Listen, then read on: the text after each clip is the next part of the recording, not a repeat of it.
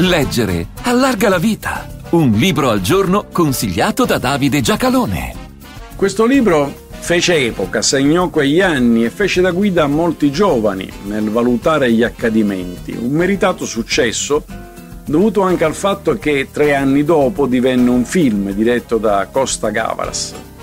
Ci è tornato alla mente dopo aver letto della scomparsa del suo autore, che fu a lungo nostro concittadino italiano, Vassilios Vassilikos Z, pubblicato nel 1966 da Feltrinelli nel 1969, greco di Cavala, l'autore era nato nel 1933 e morto nel novembre del 2023 ad Atene. Era tornato in patria dopo il ritorno della democrazia, ma quando il potere fu preso dai colonnelli in Grecia, lui dovette fuggire all'estero e venne a vivere in Italia.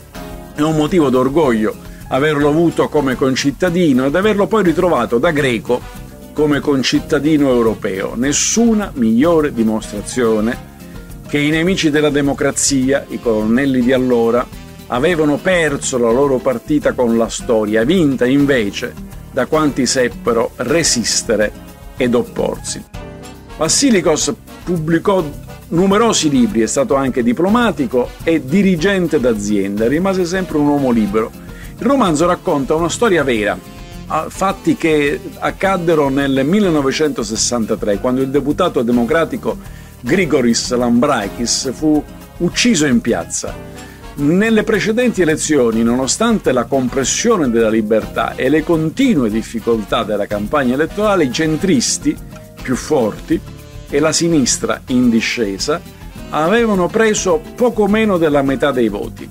Il governo di destra, quindi, non era poi così forte, ragion per cui decisero di usare anche altri metodi, la violenza. Queste pagine quindi sono una ricostruzione storica romanzata nella parte in cui provano a gettare uno sguardo dentro le dinamiche del rapporto fra un gruppo di militari e militanti dell'estrema destra, nel raccontare come la scelta del sicario cadde su un camionista con dei debiti e come fu la decisione a, e l'ostinazione di un magistrato a svelare l'intera trama, benché lui stesso, il magistrato, dovesse scontare l'isolamento professionale e sociale che quell'inchiesta gli provocava.